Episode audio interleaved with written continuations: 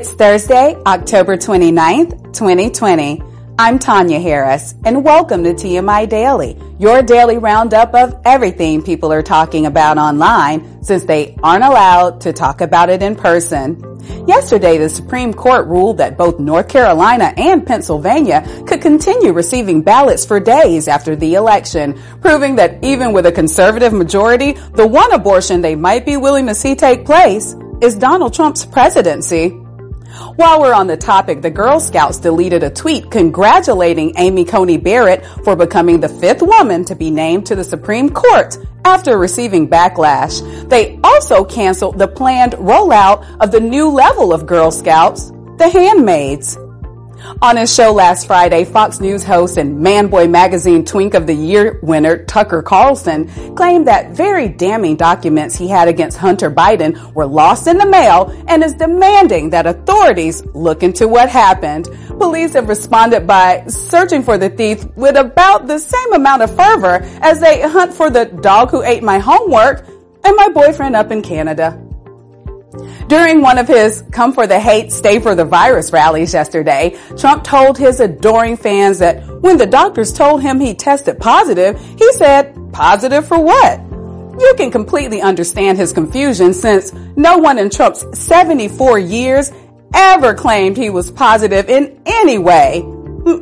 Maybe herpes. Yesterday, after former Homeland Security official Miles Taylor admitted to being the anonymous who wrote the 2018 New York Times article about the resistance inside the White House, the president did what he usually does and tweeted how he'd never heard of Taylor. Let's hope he's tweeting the same thing about the U.S. after next Tuesday. Hillary Clinton announced she will be one of the 29 electors for New York State this year. If you were looking for a way to get Republicans on board with abolishing the Electoral College, bam, there you go. Jerry Falwell Jr. is suing Liberty University after his forced resignation and what he says is damage to his reputation. Apparently, the controversy has caused former friends and colleagues to stop speaking to him or even looking him in the eye when he's watching them have sex with his wife. Kanye West has announced his Yeezy Christian Academy in a video on Twitter, promising to focus on faith, music, communication, collaboration, and community. I don't know if I trust Kanye to run a school, not because he's a college dropout, but because he seems to take the advice of the guy who ran Trump University. Kanye's wife, for now, Kim Kardashian, is still receiving a lot of criticism for her tone-deaf social media posts about her lavish private island celebration for her 40th birthday. This is a real change for women who are usually criticized for not admitting to turning 40. Speaking of things that have gotten old, Ellen Pompeo said the long-running medical drama Grey's Anatomy could end after the current 17th season. Though given the uncertainty in the COVID era, ABC might continue to keep the show on life support, even though it's been creatively dead for years. Now, let's send it over to tonight's TMI Daily Cast and Crew Roundtable. Stay safe. Hello, everyone, and welcome to another episode of TMI Daily. I'm Veronica Aiello, and as always, I'm joined by some of my TMI Hollywood family and Norman Aiello today. Let's go around and say hello to everyone watching us here on Facebook Live or listening to us on our podcast. Let's start with you, Pete. I'm all for four-day weeks. I just think it's a thing we should all put out there. Four-day week. I agree. Okay, Elizabeth? Hello, I don't have a good joke or recommendation for today other than, tonight's usually Devil's Night in Michigan. I don't know if that's a regional thing. I think it is. But happy Devil's Night, my fellow Michiganders. Don't light anything on fire, please. Can you explain that a little bit more, Elizabeth? What exactly? I don't know the full origin of it. I just know when I was a kid, Devil's Night was like prank night before. Oh, I'm sorry, I'm a day early. Fuck! Okay, never mind. Happy Joe? October 29th, everyone. Hi, everyone listening on Google Podcasts, and a happy National Cat Day. Yay! I'm a proud cat owner, and I've got to say, today's our day. That's a good one. That's what I should have led with. But my cat's sleeping, and I don't want to. I got so lucky that Elizabeth forgot about it, so I could show it. Otherwise, I would have been stuck with nothing. Emma, everyone, happy Elizabeth was wrong day. It comes around very rarely. Well, thank you for thinking that. And Chris.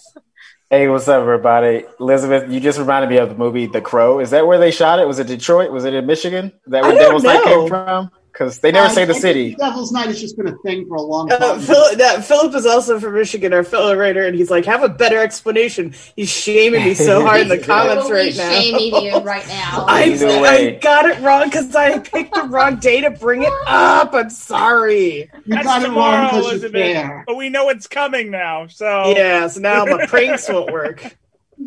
Okay, so later on, we're also going to be joined by the host of the podcast, Breaking Backwards, about the show, Breaking Bad. So make sure you stay tuned for that. Okay, so let's get started with tonight's show. When Ruth Bader Ginsburg passed away late last month, you had to know that Republicans were going to ignore their made-up 2016 not confirming a new justice during an election year rule and put the staunchest conservative on the court, even if it meant doing it with only days to go until the election. That is exactly what they did when on Monday, instead of working on a new stimulus bill or dealing with election interference from foreign adversaries, they confirmed 48-year-old Amy Coney Barrett to a lifetime appointment on the Supreme Court. This rush to confirmation has many liberals demanding that if Joe Biden wins and the Senate goes blue, they immediately move to pack the court. Thanks to a great article by the New York Times that asked 8 political experts to weigh in on ways to change the Supreme Court, tonight we want to talk about all the different ways a liberal Senate can deal with the Supreme Court issue. Obviously, the thing most people are talking about is court packing. Can someone explain to us what that means? Who wants to talk about court packing? Let's start with you, Emma. So there's historically no reason why there's 9 justices on the Supreme Court. So court packing is the idea that we add a whole bunch more justices to the Supreme Court and put liberals in there. So conservatives don't automatically have a 6-3 majority. Mm-hmm. Okay. Anybody want to add to that? Pete? Yeah, actually, Emma's 100% right on that. There's no law that says how many people there has to be on the Supreme Court. When it started back in I think it was like 1789 or something mm-hmm. like that, they had 6. And then it changed. It went as high as 10 at one point. And then I guess in 1869, they made it 9. And then I guess they forgot about changing it after that. But that's again, there's no reason for it. Mm-hmm. Elizabeth? I have what's possibly a dumb question since I am firing on all cylinders today. 29th. It's 29th. Time has any fucking meaning anymore. Not wrong. Prove me wrong. Time's a flat circle. You didn't hear that, Norm. I know. Oh, I cursed in front of the baby. Oh, Norman. Oh, no. Oh, he's so cute. If it's packing it with liberal judges, could that not backfire down the line in the future? Or is that one of those, it's so far down the future that we're like... Oh, no, without a doubt. That's the reason why Joe Biden has claimed that he hasn't been against it because... if the liberals end up being in charge over the next 4 years and they add judges to make it 14 or 15 judges or mm-hmm. 13 judges, whatever it is. And then the Republicans, they take control again. And then they add 2 more. And it just eventually, apparently, I think Poland has something like 60 Supreme Court judges or something like that. Something like a crazy number. And so there's really no way of actually having, one unified body making the decision. Sure. Yeah. I have a question for you guys, kind of as a side note. How many of you, when you were in school, they taught you that there were supposed to be 9 justices on the Supreme Court? Is that what? Yeah. I feel like it was just said there's 9. Yes. And I feel like there was no mention of you could add to that anytime you felt like it. I was always told that you should always have an odd number. Yeah. Because at one point, there was 10, and that created a bit of a problem. That's why they got rid of 1. I always thought it was 12. Really? It's interesting because I think Yeah, I think different textbooks had different information, because I remember, just like Elizabeth, I mean, it was, you know, we were told that there were supposed to be 9 Supreme Court justices. Like, there was just no, you know, ifs, ands, or buts about it. Emma, did you want to add something? I was going to say, my school taught me that there are 9 justices, but they also taught us that, like, there have been periods of time where there have only been 8 when, like, for instance, for the entire month before Monday, when, like, RBG had died, but ACB wasn't confirmed yet. Mm-hmm. Ten months. Yeah, I mean, there's been time. So they also taught us what happens when there is a tie in the Supreme Court, and like how that's all supposed to work. So I don't know. I wasn't like ever told there have to be 9 judges, but what happens if there's a tie? Do they like fight each other? How's that? No, then it goes back down to the next lowest court, whatever the lower court. Oh, okay. Mm-hmm. I would rather see them fight each other. Yeah, I mean, my civics teacher was also a reverend, and spent like every class working on his sermons, so we just read the book with no discussion, and then watched Gideon's Trumpet. I'm not kidding. I've seen that movie twice in 2 different classes in high school. That's what's up. Well, actually, that kind of leads into one of the next things that the Democrats, if they take control, could actually do. Because I didn't know this, and I'm sure not a lot of other people know this, but you know, the Supreme Court actually doesn't have the authority to hold anyone to any of the rulings that they make. So in theory, every ruling that they make is just arbitrarily agreed upon, but there's nothing in the Constitution that says that they say something and that's just the final say on anything. Congress can actually overrule them at any point that they want. Mm-hmm. And that was probably the most fascinating thing to me in the research that you sent out before this. Has that ever happened where Congress overrode? Yeah, it actually happened. Two main times it happened was Andrew Jackson, I guess, when they were trying to take extra lands throughout the South, the Supreme Court had overruled the possibility of Georgia taking putting laws on the Cherokee Nation in their area, and so Andrew Jackson basically just told Georgia, don't listen to them, just do what you want. And they did. And then I guess after the Civil War, during the Reconstruction, the Republicans decided that it would be a lot easier to not have to worry about what the Supreme Court thought about the Reconstruction. So they passed a law saying that the Supreme Court has no say over any cases that involve the Reconstruction. So they have no jurisdiction on it at all. So in theory, they could do that on any case they want. Mm-hmm. So based on what Peter just said, do you guys think that the Democrats should be educating the American people about the fact that the Supreme Court actually doesn't have the rights to strike down their laws? Elizabeth? Absolutely. I mean, because I was just thinking, I was like, so let's say they overturn Roe v. Wade, and then I can't remember the name of the gay marriage ruling. Like, this is, again, another dumb... Pardon? I think it's called Ogenfield. Ogenfield, yeah. I was like, it starts with an O and a G, and I was like, and I'm going to screw it up if I try to say it unprompted. If they overturn them, could you still just go ahead and do gay marriage, abortion? Or does it all get kicked back to states at that point? It's not really been done, so we don't know. But again... Mm-hmm. You know, and just because I wanted to make sure I wasn't putting something in here that somebody wrote that wasn't true, I looked it up. There is nothing in the text of any of our founding documents that says the Supreme Court is the final say over anything that's been done by Congress. Now, they do have say over things that Congress didn't do. So if Congress says this is, you know, it's a law that everybody has to wear green shirts on Tuesday, and then the Supreme Court strikes it down. If Congress says, no, that's our law and that's just how it's going to be, that's fine. But if say, Texas decides everybody's going to wear green shirts on Tuesday, that could go to the Supreme Court, and then they could say, no, that's you can't make that kind of a general decision like that. And so they can strike those now. Mm. Philip's roasted me again in the comments saying, Devil's Night case. Goddamn, Philip, I'm sorry. It happens. Jesus. He won't let it go, this man. This is all night.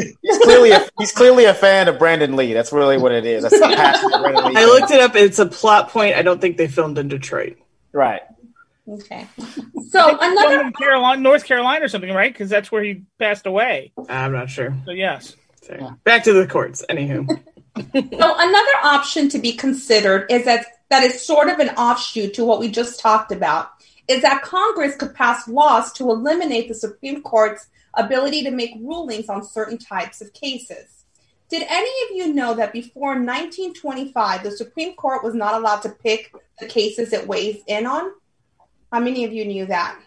No idea. I didn't know that. Again, listen, I thought it was 12. I have no idea. Again, one civics class in high school, taught by a reverend who only worked on his sermons. We watched Gideon's Trumpet. That's all I've got as far as constitutional education. I didn't know that either, and even as a teacher, I don't ever remember, that being in our textbook. Well, it's been there for almost 100 years now, so that's why it is actually a law now, but it's a law that was made by Congress, and Congress again could repeal the law. But yeah, for the first 120 years or so, the Supreme Court had to do whatever Congress told them to do. And again, I'm not that smart. I just looked this stuff up earlier, so I didn't know it either. But yeah, they had no say over what cases they were going to see. They get petitions for something like, I think it's about 400 cases a year. They pick about 100 of them. But the way it used to be is the petitions would go straight to Congress, and then Congress would make a decision on what they would actually get to rule on. So it was, again, arbitrarily decided to let them just have it. Mm-hmm. So what do you think are the upsides and downsides of changing the law back to the way it used to be? Anybody want to weigh in? Emma?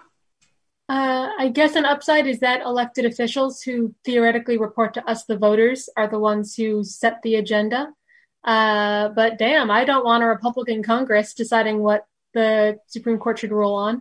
They're just going to choose the ACA over and over and over again. I don't want that at all. That sounds terrible.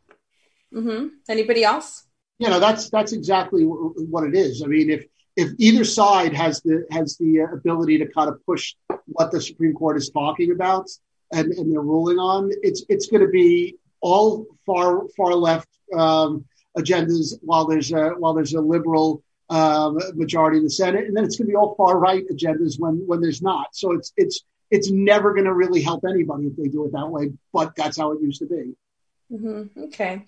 Sorry, I keep referencing that Gideon's Trumpet movie. Does anyone know what I'm talking about? Yes, I remember watching it too. Oh, okay. Yes. I think, was it maybe like in 5th or 6th grade? I remember, having watched it. Yeah. Sorry. It's okay. Henry Fonda, it's interesting, but not twice. Mm-hmm. So if Congress wants to not be involved in the process, they could do something else that's been floated, which is create another level of court between the appeals court and the Supreme Court called something like the Constitutional Court, where they would have a certain amount of judges who would only deal in cases that involve changing constitutional matters, such as the Second Amendment, religious liberties, or abortion. This would then limit the Supreme Court to deal in cases that aren't already considered established law. In what way could a new court be handled so as not to make them just as much of an issue as the current Supreme Court is? That's my next question. Elizabeth, let's start with you. Would electing the judges be a solution? I mean, and term limits so that you get turnover, you don't get... everyone's nodding. I was like, Elizabeth, the correct answer was term limits. Yeah. That was the answer you were secretly looking for. Not all wrong on this one. What's actually been proposed is that every term, they would have to start obviously with a new court. So there would be 8 judges on this new court. I'm sorry, there would be 10 judges on this new court, and they would each serve for 8 years. And what would happen would be each year it would be 8 judges. I apologize. Each year of a president's term, they would get to nominate one new judge. So at the end of 4 years, they would have 4 judges. If they got an 8 year, if they got 8 years in the presidency, they would actually have all 8 of the judges under them. But they would term them out after every 2 years after that, you'd lose one judge. So, or every year after that, you'd lose one judge after the first 8. So it's just to keep it from being like the Supreme Court, where it's a lifetime appointment. Yeah. So this would be below the Supreme Court. So these guys would be below the Supreme Court, but above the appellate court, because the appeals court, that's usually that's the court that everything gets kicked up from to the Supreme Court, because if it goes to a district court and then they rule, then it goes to the appeals court, then they rule, and then it goes to the Supreme Court. So now you'd have a buffer between the two courts, and and they would only handle constitutional questions, meaning things that have already been settled law versus things that have not been. So like you get copyright law going to the Supreme Court, you'd get, other kinds of business situations going to the Supreme Court, state issues that haven't been settled federally, that would go to the Supreme Court, but no more would anything that's already been ruled as a law would go straight to them. So it would change the whole dynamic. They would basically have almost no power. So by Taco Bell rules, this would be Court Belgrande, because it's not Supreme, more or less, yeah. But it's better than just like large. This made me hungry, dude. What the hell? I know. I was like, we're from Court Justice to Taco Bell. Now I'm hungry. Just like that, Joe. Oh, you're stunning. So the reality is that to make this a law, it would involve changing the Constitution, which involves getting 2/3 of the House and Senate to agree, which is unlikely since they have only made constitutional change twice in the last 50 years. One of those changes was the voting age to 18, and then in the 90s to give Congress pay raises.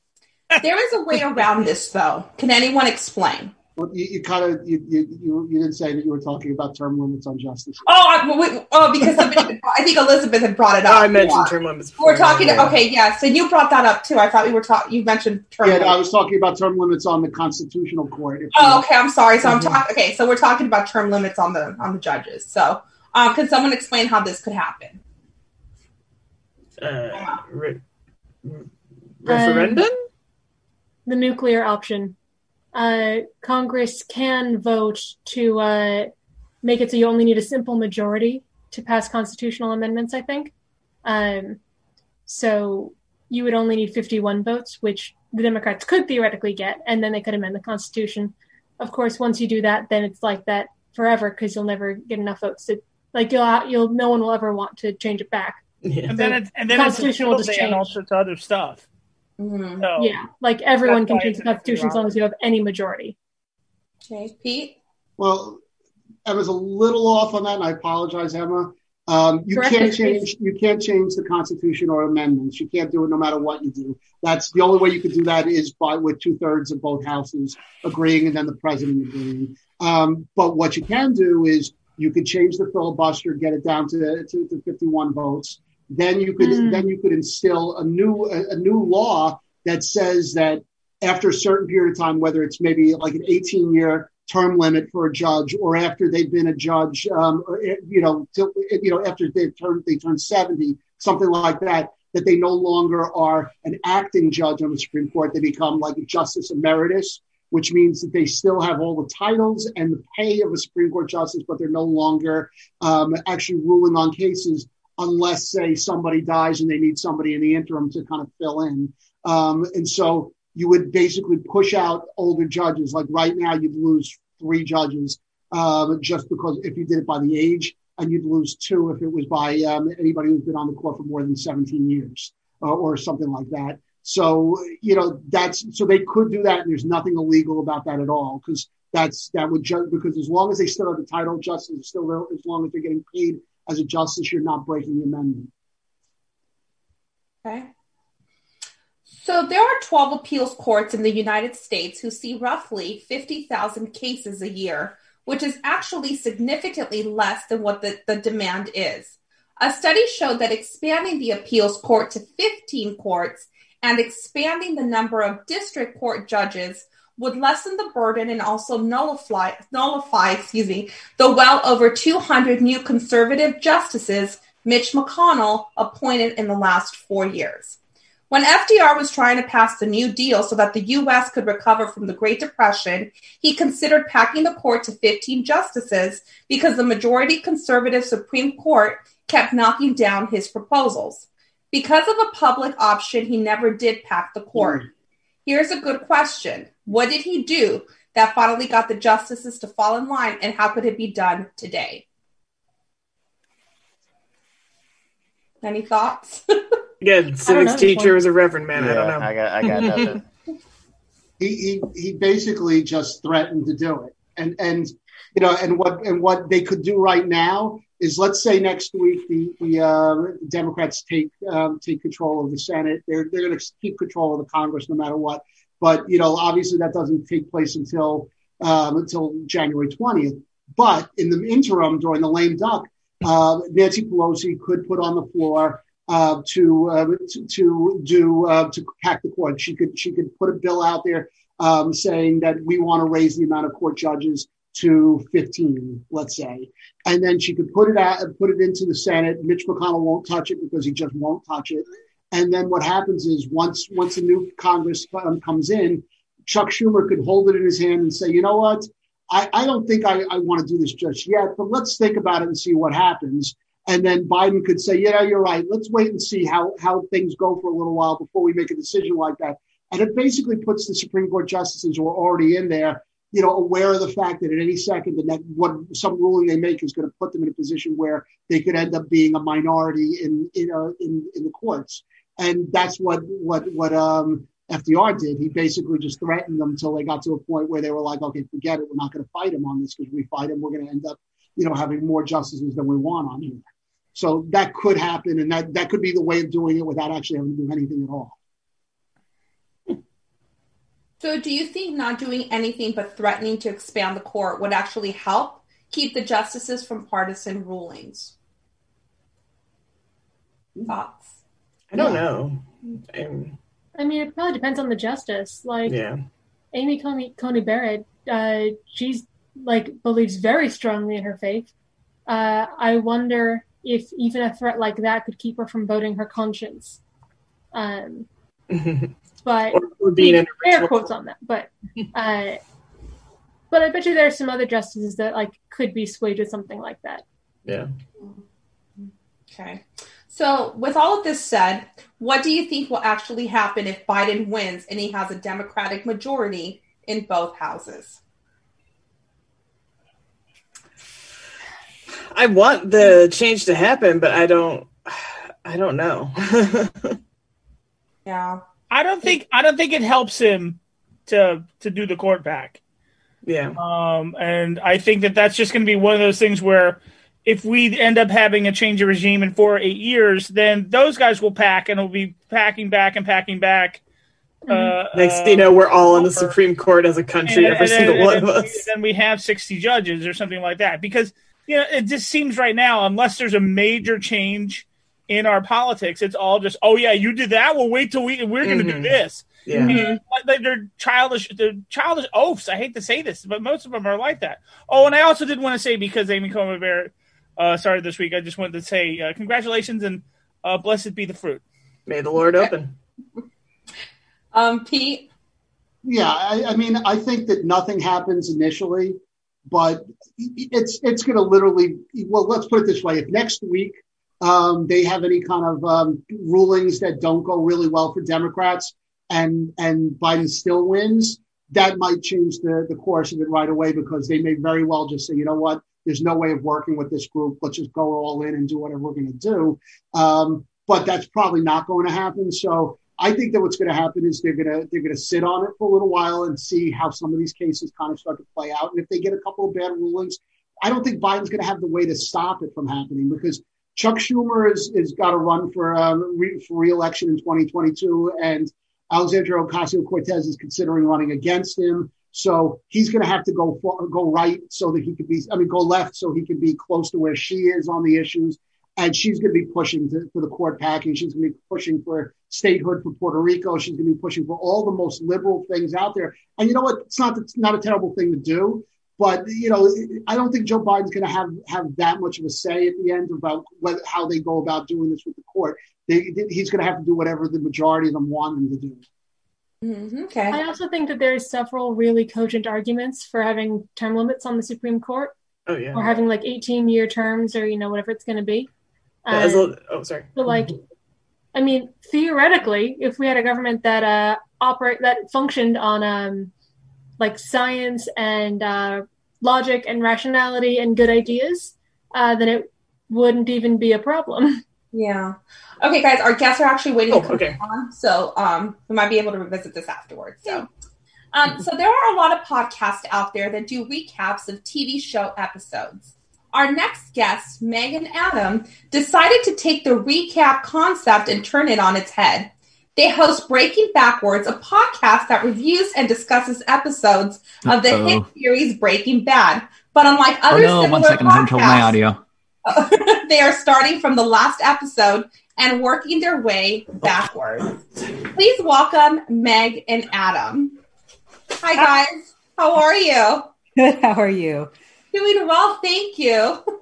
I'm already a big fan of Adam because his screen name is pretty much how our show runs. So I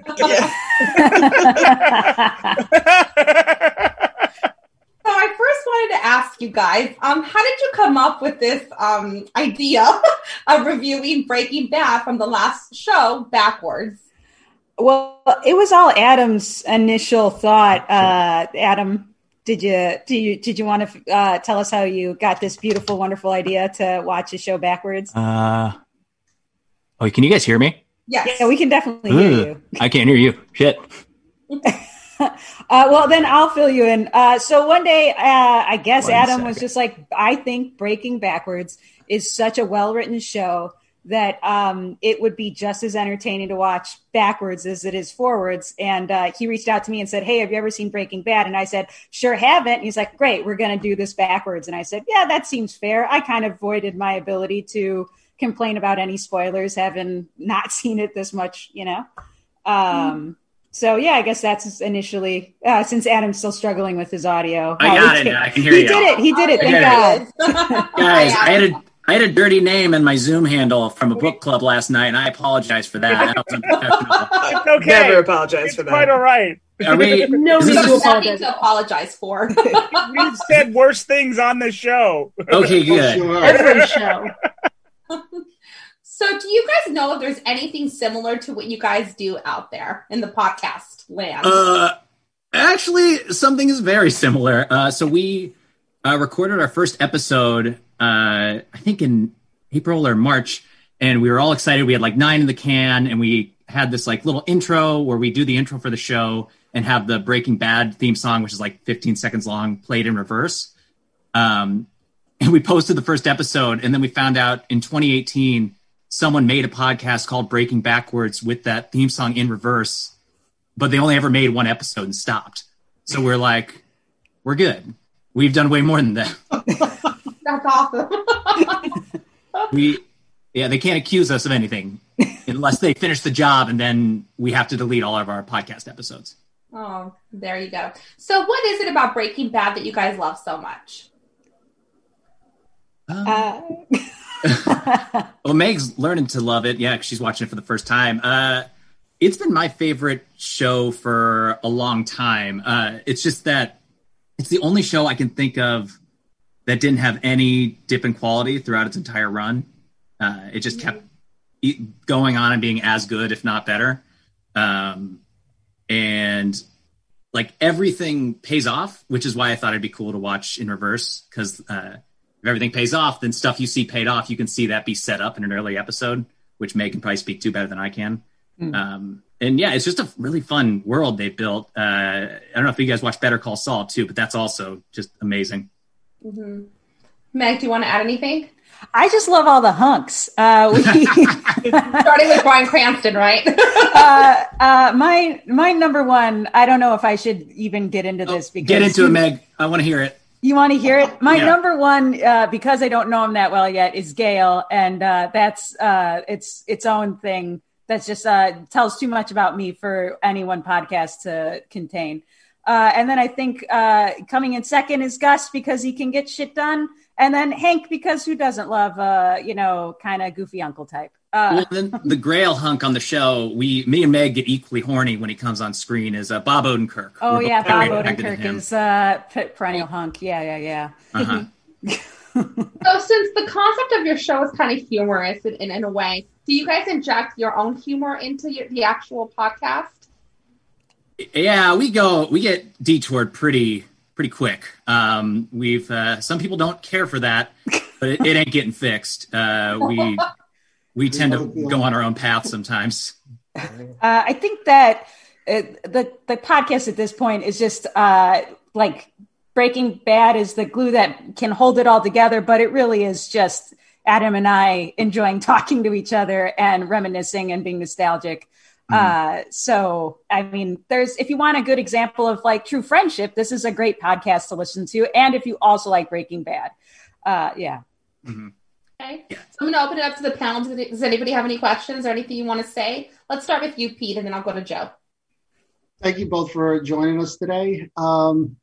Meg, let me ask you, when you started watching this, since you're watching it for the first time, of course, backwards, did Adam at any point in time give you like notes like, well, no, this will make more sense later, or are you basically just winging it, trying to figure out what's going on?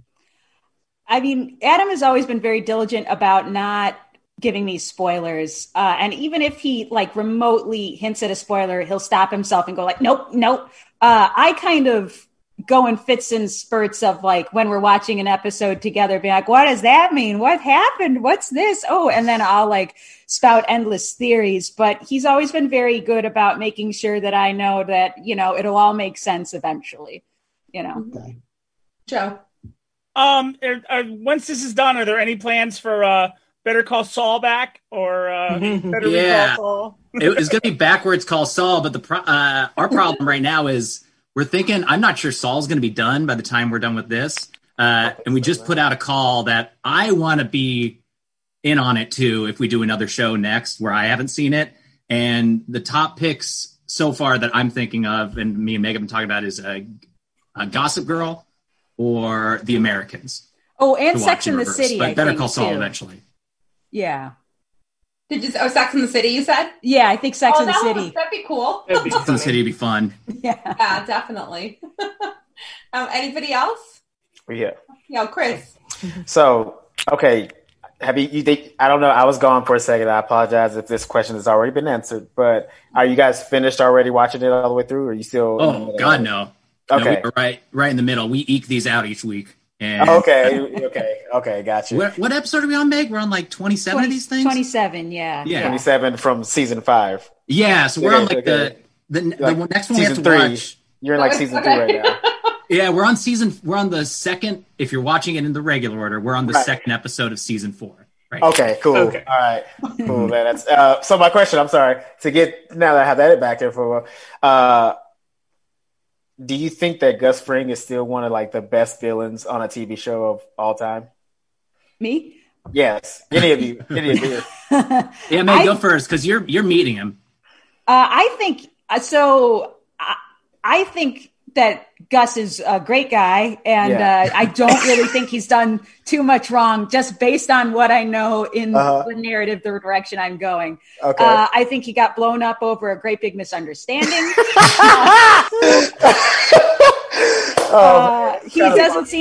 He seems to just take pride in finding, you know, people and bringing out the best in them. He does that with Jesse, as we see. I don't really see why people don't like this guy. He seems wonderful. He's a little serious and sexy. Like I think Gus is great. I don't know what the deal is. You know? One thing that's been fun watching it in this order is like you keep hearing about someone and you hear about them, and then they're alive. And you're like, whoa. And you're like, I know they're going to die today. But then forward, you're like, they're invincible. They'll never die. Yeah. Right. And Gus is in that position right now. And yeah, right now he seems like a chill guy. Okay. He's pretty cool. Yeah.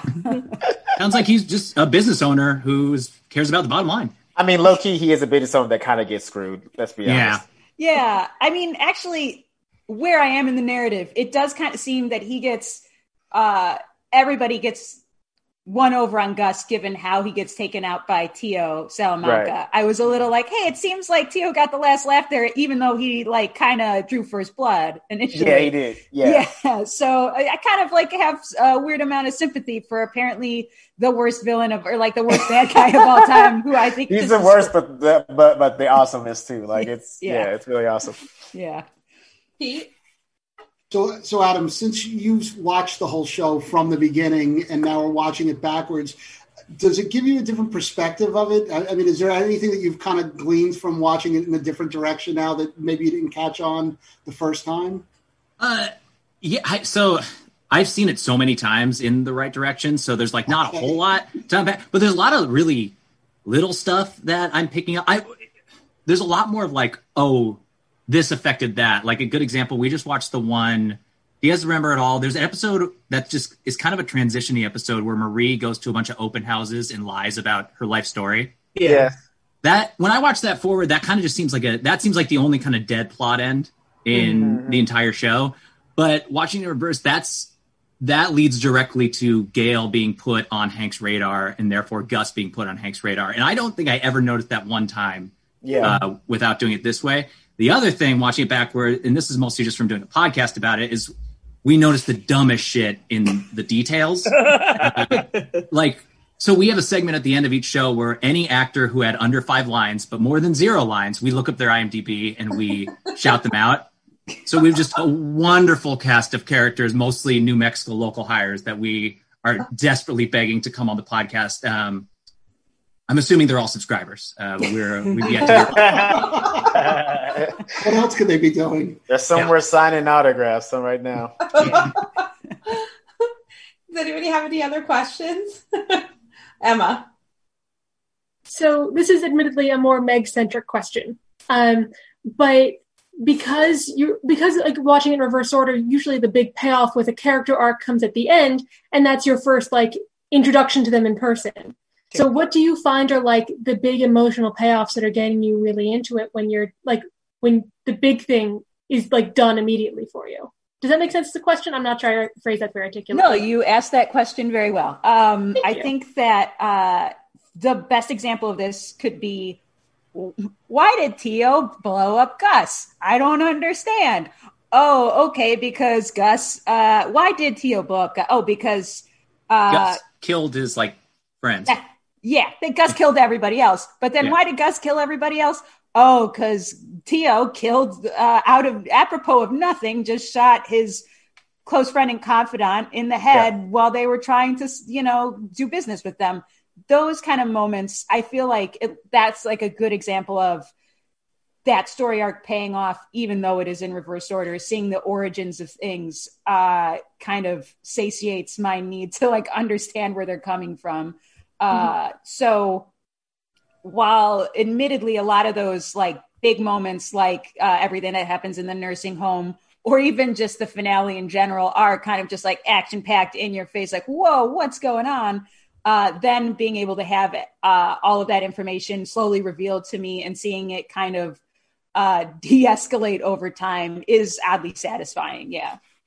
Elizabeth? Where do you land on Skylar? We are big Skylar fans. Okay, because she's very divisive, but I've had female friends who kind of haven't gotten into the show because it's so male centric and because there was so much Skylar hate. And so I was just wondering if seeing her towards the end affects things versus how seeing her in the beginning for either one of you. We call her Smoking Lady because I don't reveal any information that hasn't been revealed to Meg yet. And all we knew in the first episode was she's a lady who's smoking a cigarette. Right. So she's Smoking Lady. Maria's on the phone lady. And hilarious. She is, it's hard to not feel for her watching it from the end on because she starts at a pretty low place. Yeah. And then you just kind of get to watch her make all those, be kind of a victim of circumstance. And we're big Skylar fans in the Breaking Backwards universe. I don't understand. And I will say I'm only 27 episodes in from the reverse order, but I don't understand why there could be any hate towards her because even in the beginning of season 4, she's still very much I guess I'm going to try to support your quest of providing for this family through cooking meth any way I can. And I'm going to just be really diligent about the details because it seems like you're a little reckless in some capacity.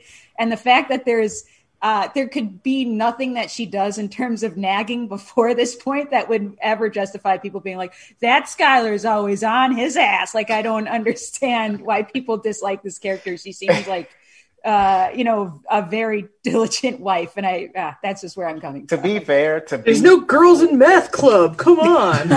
To be fair, that's kind of her arc. They kind of disrespected her arc in season 5 because she was in season 4. She was this, like you said, she's this badass supporting, like, I'm going to make sure, you know, take care of the details so my husband doesn't get caught like an idiot. Mm-hmm. And like in the 5th one, they just brought her back to her season 2 arc, which, sorry, but it was kind of naggy. So it's just, you'll see. I'm just saying, she's just kind of naggy. So it's like, but she was progressing, and then they brought her back in season 5 as that kind of person. You're just like, that's not who she would be right now. This is crazy. Yeah, in season 5, and I've noticed this more in this watch through, she's like, because season 4 ends with, like, in season 4, Walt's drug business is just kind of something he does and he brings his own money. Mm-hmm. Season 4 ends with this news report that all these people have been blown up at a retirement home and he's the one who did it. Yeah. So my take in season 5 is she's just, like, scared. Like, the reality kind of hits in, and that's her arc mostly. I mean, and it leads to her... She tries to hurt herself to get the kids out of the house. So yeah. Anna Gunn's the best fucking actor on that show. I love her. So good. Her season 5, I think she won an Emmy for season 5 and season 4. Well deserved. Yeah, for sure. Mm-hmm. Any final questions, anybody? Okay, guys. So where can people listen to your podcast? Can you share that information with us? Sure. Yeah, every place you get podcasts, Apple Podcasts, Spotify, Stitcher, I believe. If you want to start, I'm going to give you some free advice. Start with episode 3, 1 and 2. Guess what? We're hitting our stride. Listen to a few and go back to listen to 1 and 2 is like a little bit of, it's like a pilot of a good TV show that sucks. And then we're figuring it out. But yeah, all those places. And then Meg, what are all the socials? We are at Breaking Backwards on Instagram and Facebook, and at Breaking Back Pod on Twitter. I couldn't get Breaking Backwards; it was too long. Yes. Don't feel bad, Adam. We always tell people to start ours at about episode 132. We're hoping they'll start listening tomorrow. It was both of our first time doing anything with audio equipment, and it's just like we recorded in the middle of Meg's kitchen with an air conditioner on, and it shows. Well, thank you guys so much for coming on, and really appreciate it. Thank you guys for having us. Fun. Yeah, that was cool. Thank you. Bye, guys. Bye. Okay, so it's time for Just One Question, where I take some of the stories from the top of the show and I ask you one question about them. Kim Kardashian is getting criticized for posting photos of her and her friends and family partying on a private island for Kim's 40th birthday. My question is, regardless of how you feel about the Kardashians, is there anything wrong with her posting those photos? Let's start with you, Elizabeth. Yes and no.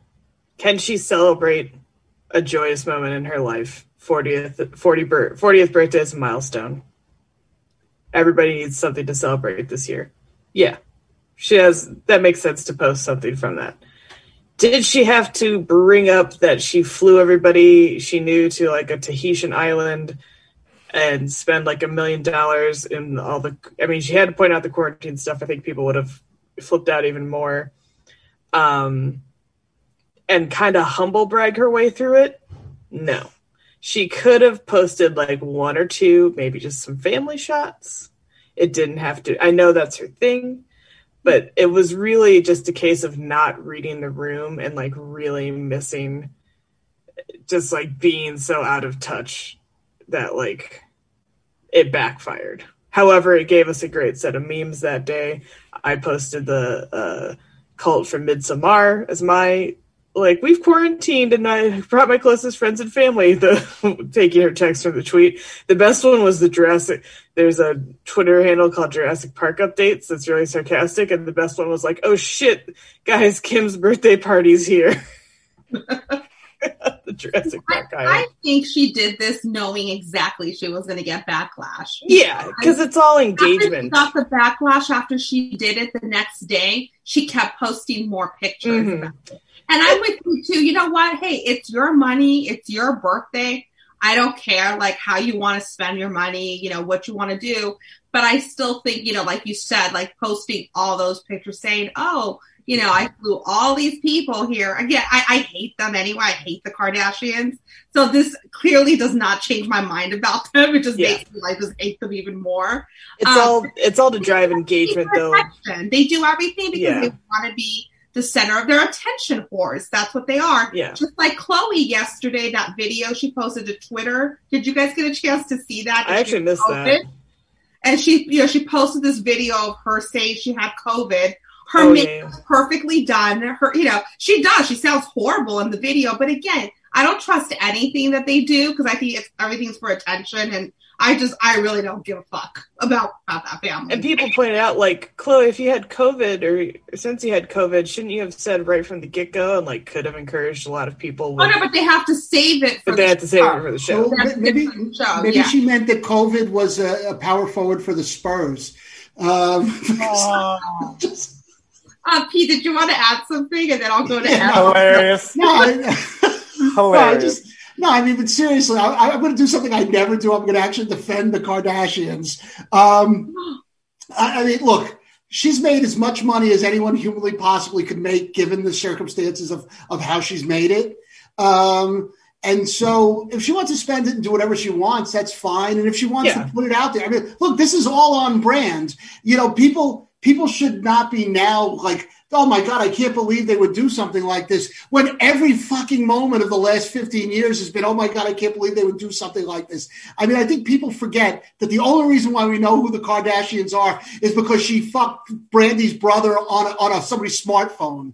It's been so long it might not even been on a smartphone. She might have actually had to use a DV recorder or something like that to do it. And that's the only reason why we know who she is. But since that's the origin of it, why is this the worst thing that she could have done? I mean, who cares? I think people would have been offended if she hadn't. It's the time that we're in.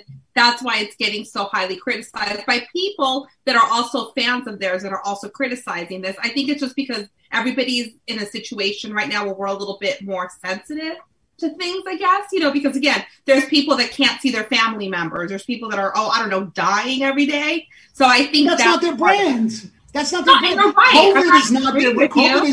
COVID is an inconvenience to their brand. Absolutely. So they have to change the narrative. What she said was the most telling part of it. She said we were going to do something to try and get a little normalcy, because in her world, that's normalcy. Private islands and spending millions of dollars on doing bullshit. Yeah. That's normalcy. And so COVID is just something that got in the way. It's like getting a flat tire on a night you're supposed to go out to a bar for anybody else. COVID is her flat tire. Yeah, and I love how she said she was humbly blessed, too. That was, part of her tweet. Emma, and then I want to go to Chris. Go ahead, Emma. I'm going to defend the Kardashians as well. You can't live your life out of people's sensitivities. I think it was tone deaf, but does she care whether or not people like her? No, because like Pete said, that's not her brand. That's not what gets her money. If she wanted to be liked, then she would have said that, and then she would have had the sentence that she did have about how, like, this reminds me of how privileged I am. And then she would have said, and because I'm so privileged, I'm going to donate X number of dollars to X charity. But she didn't, because she doesn't have to, because we're talking about her, and this is exactly what she wanted. She got what she wanted. That engagement. This was the second thing that she wanted. Her original birthday plan was to be in the NBA bubble, but that didn't work out. I think what Emma and Pete said were definitely on point. Like, that's kind of the brand of almost every celebrity right now, especially ones that are like really into Instagram. It's like to kind of flex their money, and that has been that way for a while. And even through COVID, even before COVID, it was in bad taste, and even now it's in worser taste. But in Kim's defense, like, I don't know about the rest of the Kardashians, but at least with her, she is now and has been for a while starting to use her privilege and her money and her reputation to do good things. Like, she's trying to do, prison reforms. She's trying to get all these people who are, wrongly accused, out of jail and things of that nature. So, like, for as shallow as she is, even if this is a shallow thing, like, at least she's doing something good in that shallowness. You know what I'm saying? Like, because getting people out of prison is a hard thing to do, especially with our justice system and with all the wrong people that are in the right places. It's, you know, it's kind of a balance, you know what I mean, if we look at it that way. Mm-hmm. Elizabeth? Yeah, I mean, she's grown a bit because the two best moments from the entire series are, one, when Chloe's going to jail for DUI and they're in the car and Kim's taking selfies and she goes, and her mom goes, "Kim, stop taking selfies. Your sister's going to jail." And then the other highlight is when Kim falls in the ocean or whatever on one of their beautiful trips to Tahiti, I think. Mm-hmm. Her diamond earring falls off and she's screaming and crying and wailing, and her sister Courtney walks out and goes, "Kim, there are people dying." It's my favorite. It's the two best moments in the entire show. You know, maybe she heard her. Maybe it's something. So it took a while, but she grew a little. Yeah, as everybody said, it's the brand. It's about the engagement. It gets everybody talking. They were kind of out of the spotlight for a bit. In a way, they've been lying a little low.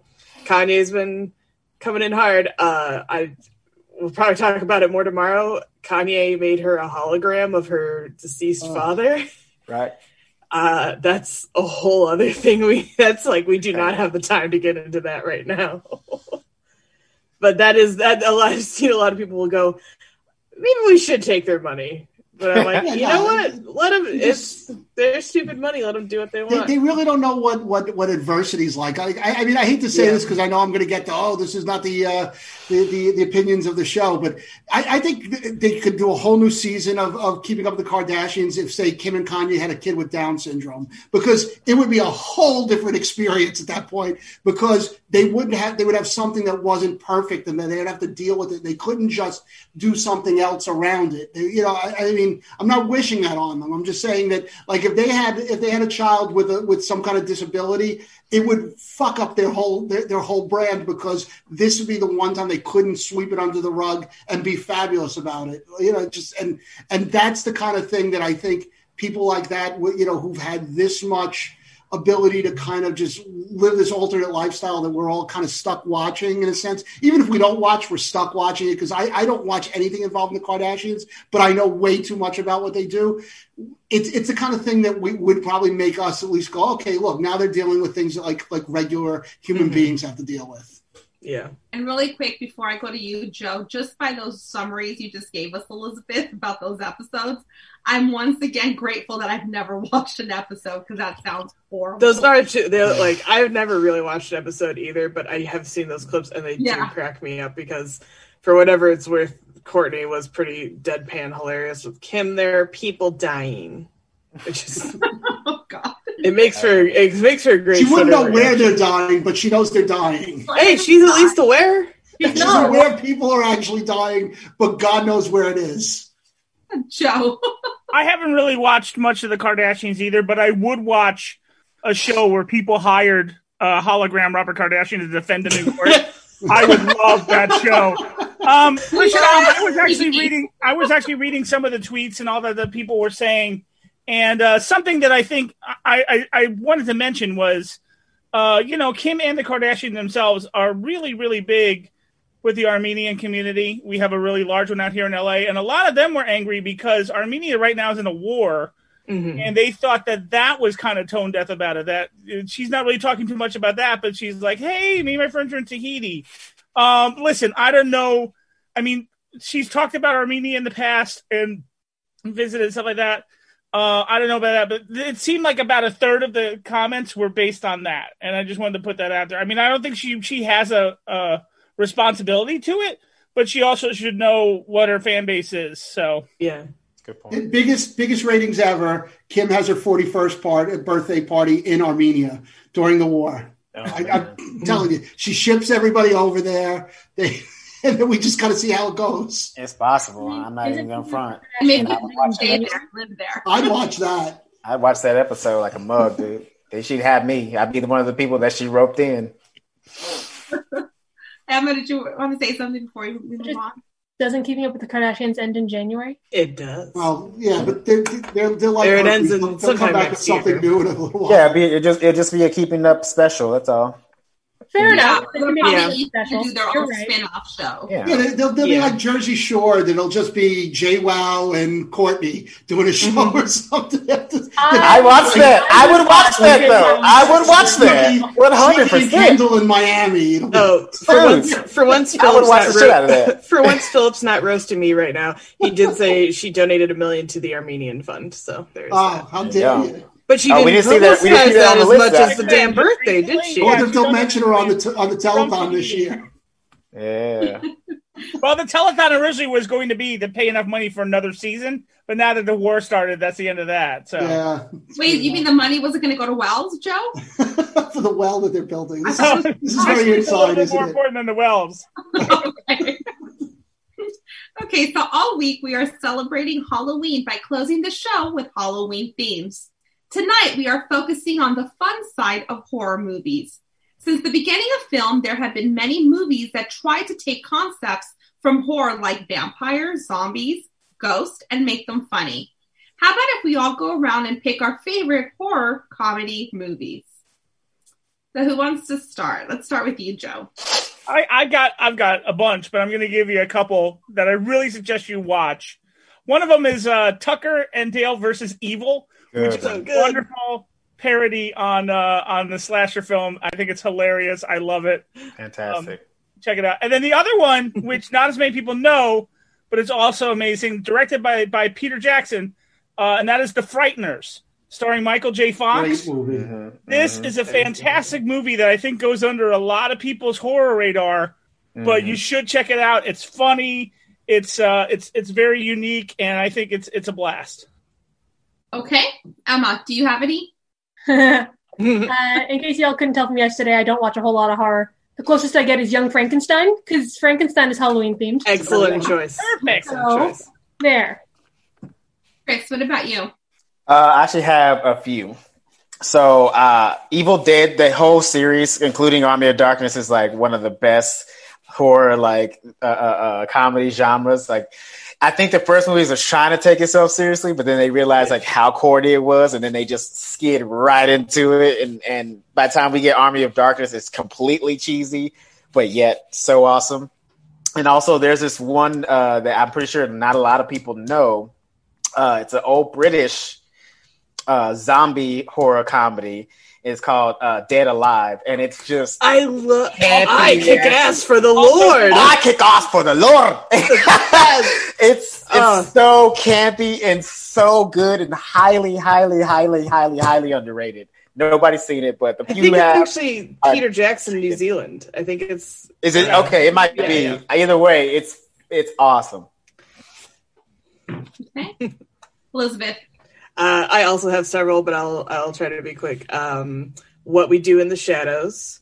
Yes, fabulous. Vampires, hilarious. Oh. Great. There's great ones out of New Zealand. So yeah, Dead Alive is actually Peter Jackson from New Zealand. What We Do in the Shadows, Taika Waititi, New Zealand. I can't remember the director, but there's one I stumbled across called Housebound, that where you kind of think the house is haunted, but there's kind of a twist to it, and it does start a little scary. I watched it with my mom. She's like, "You said this got funny," and then about halfway through, it picks up and it gets really funny. Okay. Really, really enjoy it.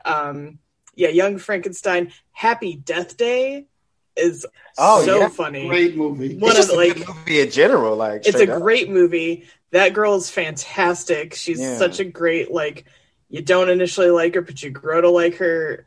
Heroine. Yeah. Super, super funny. And the sequel's pretty funny too. Although it's a little more sci-fi in a way, but I'm really looking forward to this to Freaky with Vince Vaughn and the other girl. That looks so good. It's the same director. It looks. I know people have seen it and they said it's so, so funny. The Addams Family movies, both of them are great. Like, I can't get enough of Joan Cusack in the second one. She's like my favorite part. You know, Malibu Barbie. There's so many, because horror and comedy have a great relationship. I actually talked with somebody about this ages ago at a work thing, but it's all set up punchline in comedy, and it's set up scare in horror, and so those beats all work together beautifully. So there's so many. Shaun of the Dead is another great one. Yeah. And it's not horror, but Hot Fuzz is probably my favorite of those. of the trilogy, because I would say that The World's End is also sort of horror. Yeah. Which is the part of the Cordetto trilogy, which is all those three movies fit together. Elizabeth, I know you mentioned Adam's family. Danny online is saying that Adam's family values the Thanksgiving scene at camp was both creepy and hilarious. It's so great. We cannot break bread with you. And if you like Shaun of the Dead, also check out Cockneys versus Zombies, which is like the British satire of Shaun of the Dead, which is amazing. That's loads of fun. Pete, what about you? Well, I want to do a couple. So I want to do really old and medium old, and then something more recent. Medium old. So to me, the OG of all horror comedy movies, Abbott and Costello Meet Frankenstein.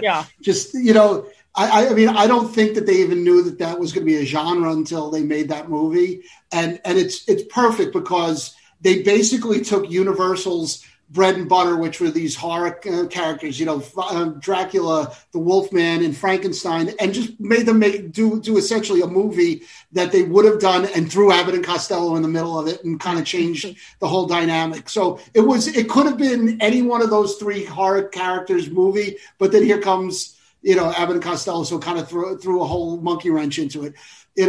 As far as movies that have good scares and really funny at the same time, to me, the best one probably ever is American Werewolf in London. Because there's genuinely some really good scares in that movie. And there's a lot of really funny stuff. What, sorry? The subway scene is so scary. Oh my God. The tube. That's the only movie I think I've ever seen where they had the double dream sequence back to back. Yeah. And so, and Griffith Dunn is great in that movie, and David Naughton was really good in that movie. I mean, they're both so good as their characters, but Griffith Dunn, after he's killed, is hilarious. So, and won an Oscar for its effects. That's one of those movies where it's funny and it's also scary at the same time. Yeah. Sometimes it's the perfect mix of both. That one, that whole effect scene was groundbreaking. When he turned into the werewolf. Transformation, yeah. But then if I want to pick something a little more recent, I love This Is the End. Just the idea of all those guys like Seth Rogen and Danny McBride and all the other people that are in that movie all try to face the end of time with demons and everything else. It's so funny. It gets a little strained at the end, but it's really funny. It's almost one of those movies where it's almost too funny. Like you're laughing so hard that you can't even you don't have room for the next joke because it's just constantly hitting you in the face. Yeah, it's just so good. It's just really that. But again, that's that movie. There's nothing scary about it. It's just so funny though. But it's the same kind of thing. Oh, and in my mega list, I forgot Ready or Not, which I know we've mentioned a couple times. But that was fun. So good, super fun. So damn saying Rocky Horror Picture Show too. Yes. So, what about Beetlejuice? That's one of my favorites. Is that considered a horror? I thought that was just a comedy. Right? I thought it was just a comedy.